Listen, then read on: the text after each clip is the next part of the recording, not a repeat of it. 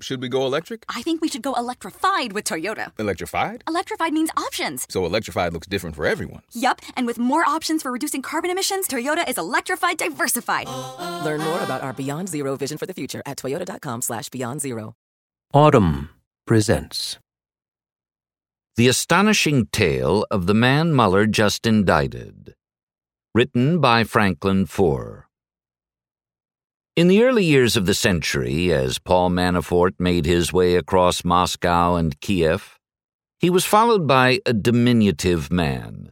With a generous slackening of the tape, the man measured just above five feet. This made for a striking contrast in physical frames because Manafort and his expansive shoulders crowd a room. It also made the pair an almost slapstick spectacle.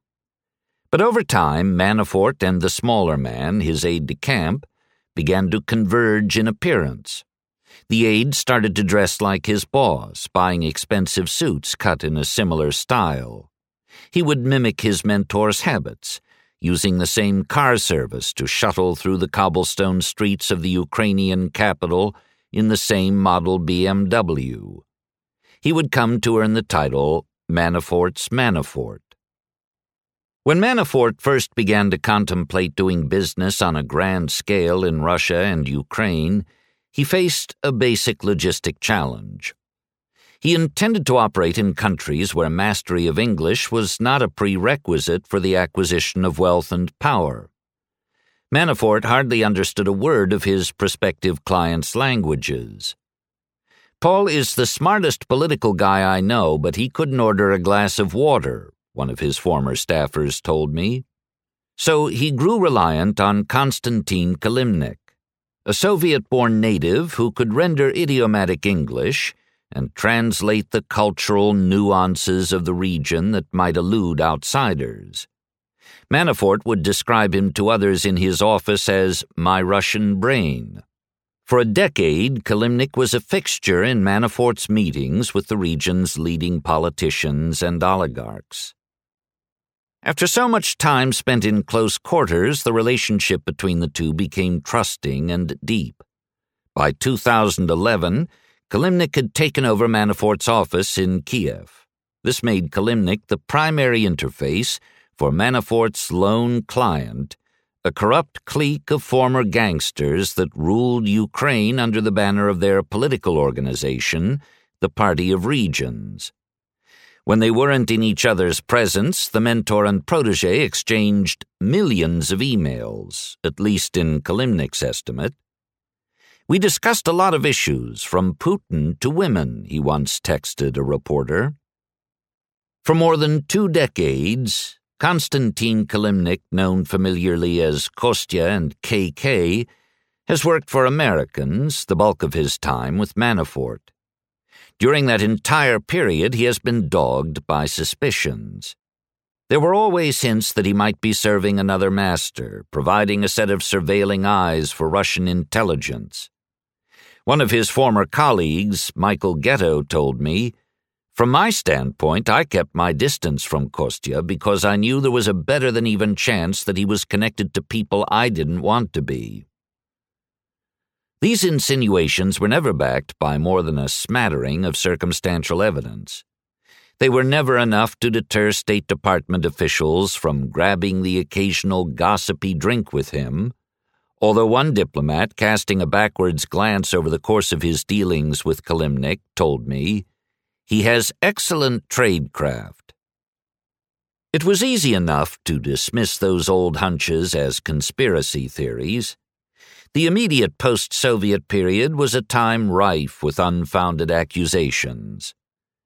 But Robert Mueller has begun to state them as fact. Or rather, in two separate filings, he has referred to an unnamed colleague of Manafort's, identified only as Person A, with ties to Russian intelligence.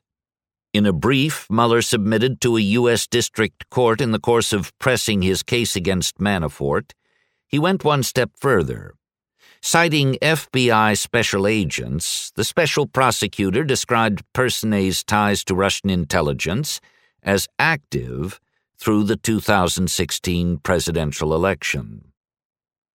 What everyone close to Manafort already knew, and what the New York Times and other outlets later confirmed, is that Mueller was pseudonymously describing none other than Konstantin Kilimnik. Or, to put it even more bluntly than Mueller, Donald Trump's campaign chairman had a pawn of Russian intelligence as his indispensable alter ego.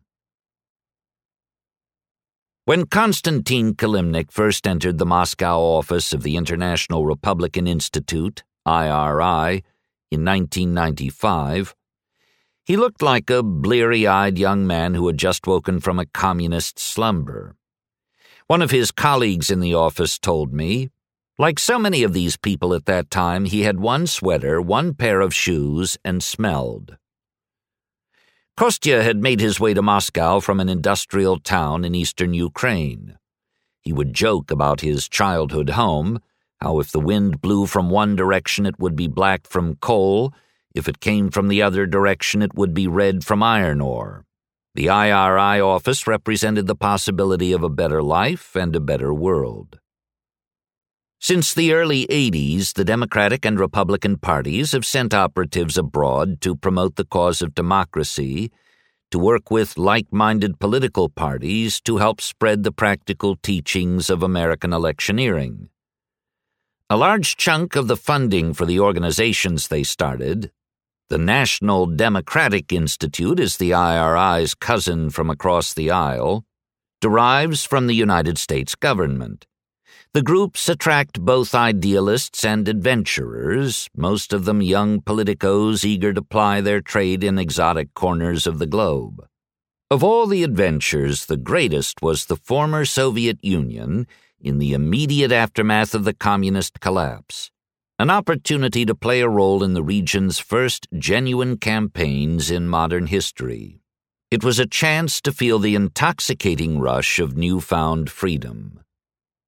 In the dying days of the Soviet Empire, Kilimnik had attended a language school run by Military Intelligence, the GRU, which had given him mastery of Swedish and English. It was this linguistic foundation that provided the basis for his hiring at the IRI. Konstantin Kilimnik went to work as a translator there, at the crest of the post Soviet era's optimism before the prospects for democratic change dissipated and cynicism returned. The fact of his training in military intelligence became the stuff of office teasing. When Kostya struggled to make sense of some American political terminology, the operative Philip Griffin, who hired him, would josh him about his martial past. If I had you translate, there are seven tanks and three infantry with heavy mortar hiding on a bridge, you could translate that lickety split, I bet. According to Griffin, Kilimnik would wink and say, Oh, yeah, I could translate that real fast. If you weren't close with Kostya, if you didn't go out drinking with him, you might not have paid all that much attention to his presence in the office. But in the right setting, he could be loquacious, fun even. He played along with jokes about his stature. Office mates not only referred to him as Carry On, a reference to how he could be stowed on a flight, but they tested the proposition, successfully stuffing him into a plastic tote bag. This gag was played with his apparent consent, although it's not hard to see how the joke could have stoked simmering resentment. Kostya's mind moved quickly. He absorbed information voraciously and took pleasure in relaying it. One former American official who got to know him years after he started at the IRI told me he knows all the gossip. But, he warned, you get all the stories and don't know if it's true. This hunger for information bred distrust with his colleagues, especially the native born Russians in the office. They relayed their concerns about his reliability to Judy Van Rest, who oversaw the IRI's operations in the region back at headquarters in Washington, D.C. His colleagues whispered about his limited capacity for confidentiality, complaints that were vague and hardly noteworthy given the choking atmosphere of distrust in Moscow in those years. Meanwhile, Kostya's value to the organization grew. The Americans in the office needed him to get phone numbers, to set up meetings, to translate. Kostya, who was competent and seemingly well connected, displayed unimpeachable acumen in these tasks.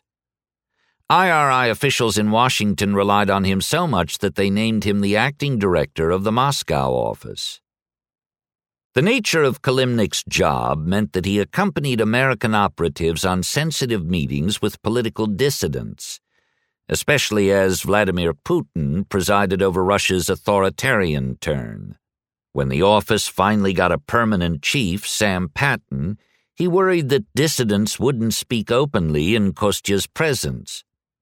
Patten advised an American colleague to disinvite Kostya from an important meeting with Boris Nemtsov the Kremlin insider turned critic. Instead of passively accepting his colleague's judgment, Kilimnik pitched an uncharacteristic fit, insisting that he tag along. Patten declined to comment for this story. Those suspicions were vague, yet they lingered. In the spring of 2005, Kilimnik received a call from Stephen Nix, a high ranking IRI official in Washington. According to one of his colleagues, Nix had received hard evidence that Kilimnik was working for the political consultant Paul Manafort. Nix summarily fired Kilimnik for moonlighting with an operation that had a reputation of working on behalf of less than democratic clients. He was asked to leave because he violated IRI's ethics codes, a spokesperson for the organization told me. Later that month, IRI received a devastating blow. Nikolai Patrushev, the head of the FSB, the Russian security service, denounced the organization in a speech to the Duma. The speech came during years of protests when flickering pro democracy movements threatened to crash the post Soviet order. Patrushev portrayed these movements as having been launched by meddlers from the IRI which he accused of formulating even grander plans for fomenting the continuation of velvet revolutions in the post Soviet territory.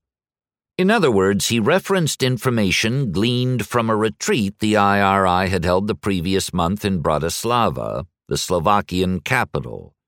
Kostya had been one of two non Americans to attend the meeting. It's entirely possible that the meetings had been infiltrated by other means. Still, the timing of the revelation created the impression that Kostya had betrayed the organization to its adversary. The episode fixed long forming opinions about Kostya's allegiance to the Russian state. Those opinions have endured. Kostya was prone to fits of anxiety. After his gig with Manafort blossomed into his primary source of employment, he was suddenly sitting in meetings with figures of global import. On the eve of such meetings, he could be a bundle of nerves, fretting over small details. His new boss had been hired by one of the richest, most powerful men in Russia, the aluminum magnate Oleg Deripaska, a man with a reputation that justifiably inspired fear given the pattern of deaths that had followed the unlikely rise of his empire in the 1990s. Deripaska and his business partner, the British financier Nat Rothschild, hired Manafort to help shape the politics of the post Soviet world to both protect his investments and engineer lucrative opportunities. One of Manafort's first assignments was to see whether there was any hope of thwarting the democratic revolution that had swept through Ukraine in late 2004. Protesters threatened to unravel the corrupt status quo in the country, which had benefited Deripaska and his interests. The oligarch feared that the revolution would succeed in undoing the fresh electoral triumph of Viktor Yanukovych a politician who stood accused of stuffing ballot boxes, intimidating voters, and poisoning his opponent with dioxin. Yanukovych's initial win would later be annulled by the Ukrainian Supreme Court. From afar, it seemed quite a volte-face for Kostya. He went from working in the democracy promotion business to toiling on behalf of interests keen to stifle it. To be fair, he wasn't the only IRI alum to make such a transition. After Paul Manafort acquired Yanukovych as a client in 2005 and sought to rehabilitate his political prospects, the consultant built a sizable Ukrainian operation. Over time, Manafort repeatedly tapped the IRI network to fill his office. Kostya seemed to have no conscientious objections to aligning himself with Manafort and his oligarchic clients. When American visitors to Kiev pressed Kostya on his service to politicians with corrupt proclivities, he protested that there was no such thing as a clean politician in Ukraine. What mattered was managerial competence. Yanukovych would give the country the stability it sorely needed. To pose as an idealist in Ukraine was to be guilty of rank hypocrisy. These were assertions that he could make with world weary wit and in colorful English. What really captured Kostya's imagination was the figure of Manafort, the impeccably manicured political guru who camped out in the marble and champagne confines of the Hyatt Regency, across the square from St. Sophia's Cathedral. He fell under the spell immediately, one of their colleagues told me. Another colleague put it less charitably. He wanted to be Paul's piss boy. Kostya had come from the provinces. Now he found himself riding shotgun with a jet setting consultant. He mimicked what he observed.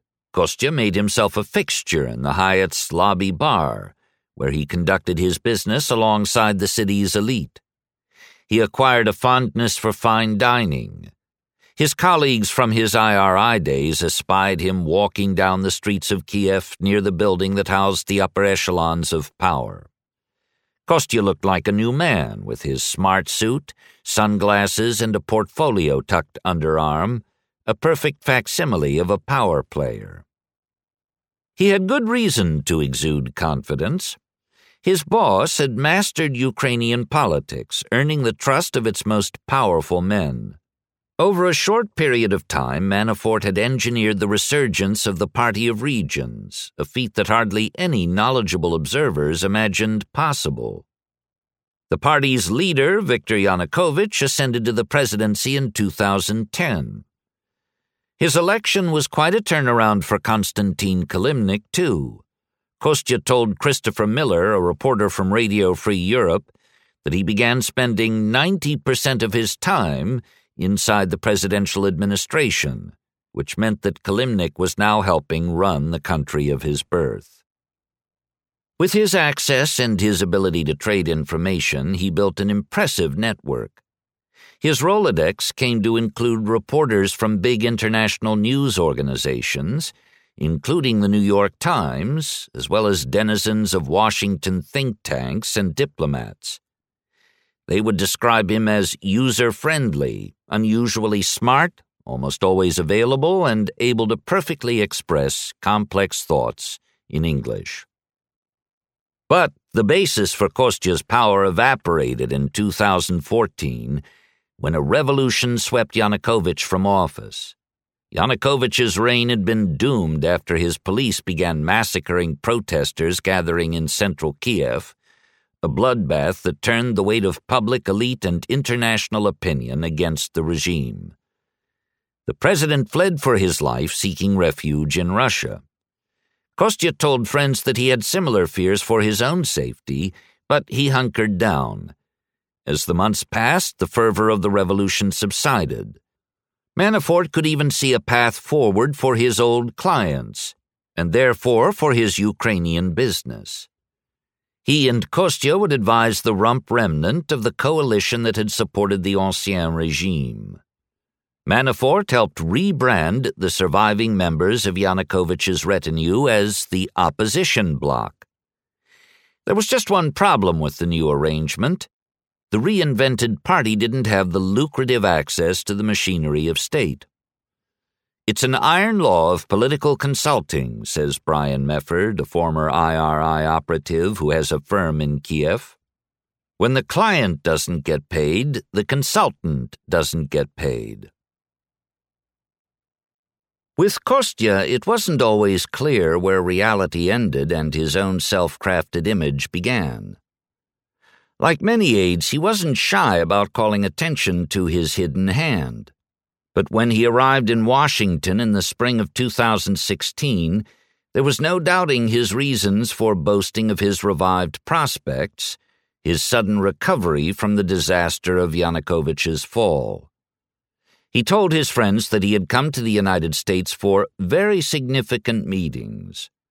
It wasn't hard for his friends to intuit what he meant.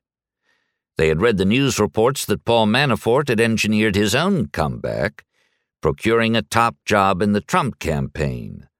Just like in the good old days, Manafort had summoned Kilimnik to trail after him. After he returned to Kiev, Kostya would share images of his influence in America as if they were snapshots of a Disneyland vacation. According to Politico, he bragged that he had shifted the Republican Party's platform. He claimed to have orchestrated the gutting of a proposal to arm Ukraine in its war against Russian proxies. Those claims might have been bluster, and Kostya has since told reporters he had nothing to do with the platform. But hard evidence in the form of emails obtained by The Atlantic suggests that Kostya's patron needed help with an even more delicate matter. Manafort was haunted by a piece of unfinished business the untidy end of his dealings with Oleg Deripaska. In 2006, Manafort had asked Deripaska to bankroll an investment fund that he intended to launch. According to court documents, the fund was meant to buy up firms across Ukraine and elsewhere in the post Soviet region.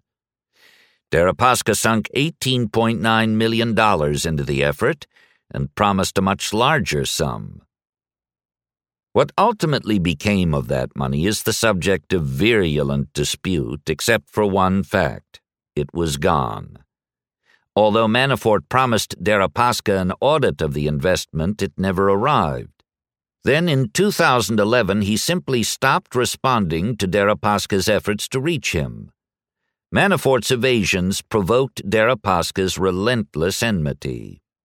He demanded compensation for what he later described in a lawsuit as Manafort's fraud, gross negligence, blatant disloyalty, and rapacious self dealing. With his new high profile job in the Trump campaign, Manafort seemed to believe he had an opportunity to heal this old rift. As soon as Manafort installed himself in Trump Tower, he seems to have dispatched Kostya to revive his channel of communication with Deripaska. Kostya sent Deripaska newspaper clips about Manafort's new gig. How do we use to get whole? Manafort asked. Later that summer, Kostya wrote that he had made progress toward reconciliation. I am more than sure that it will be resolved and we will get back to the original relationship.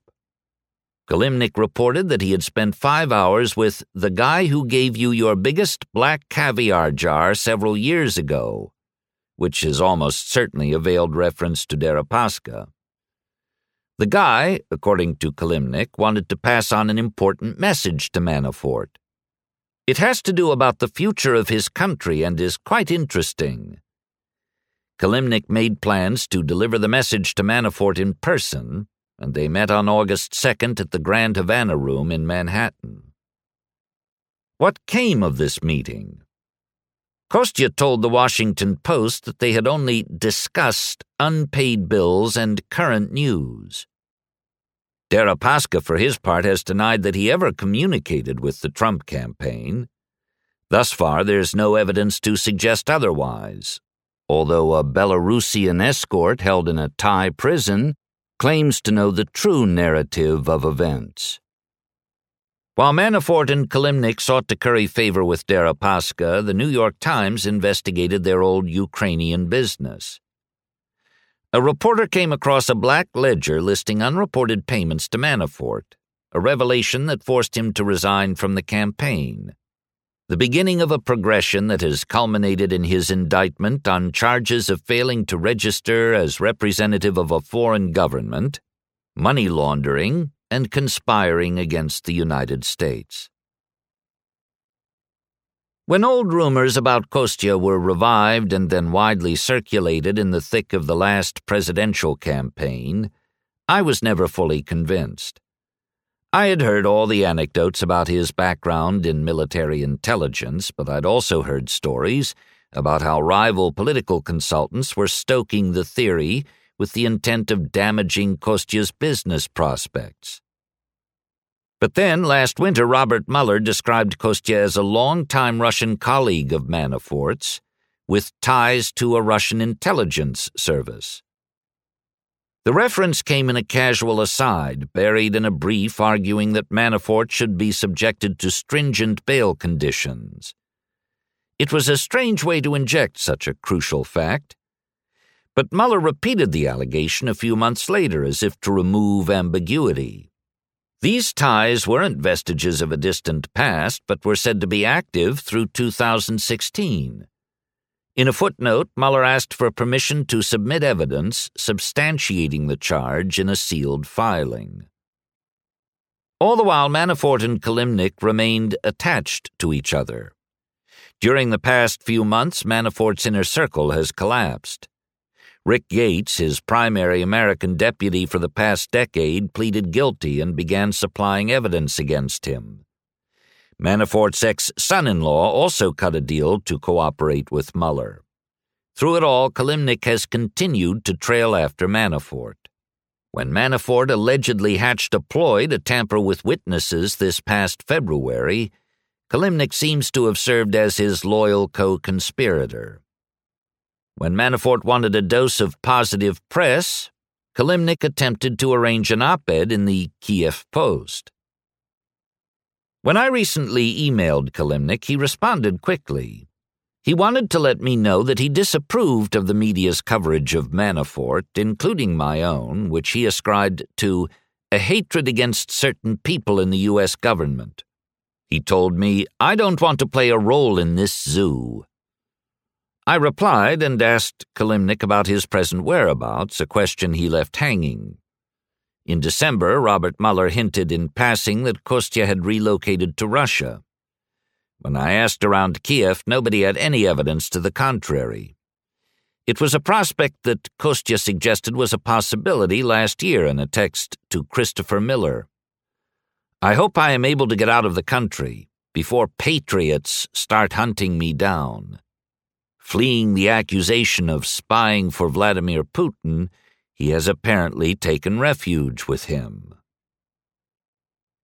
If you enjoyed this production, find the best long form articles read aloud in the Audm app, available now for iPhone.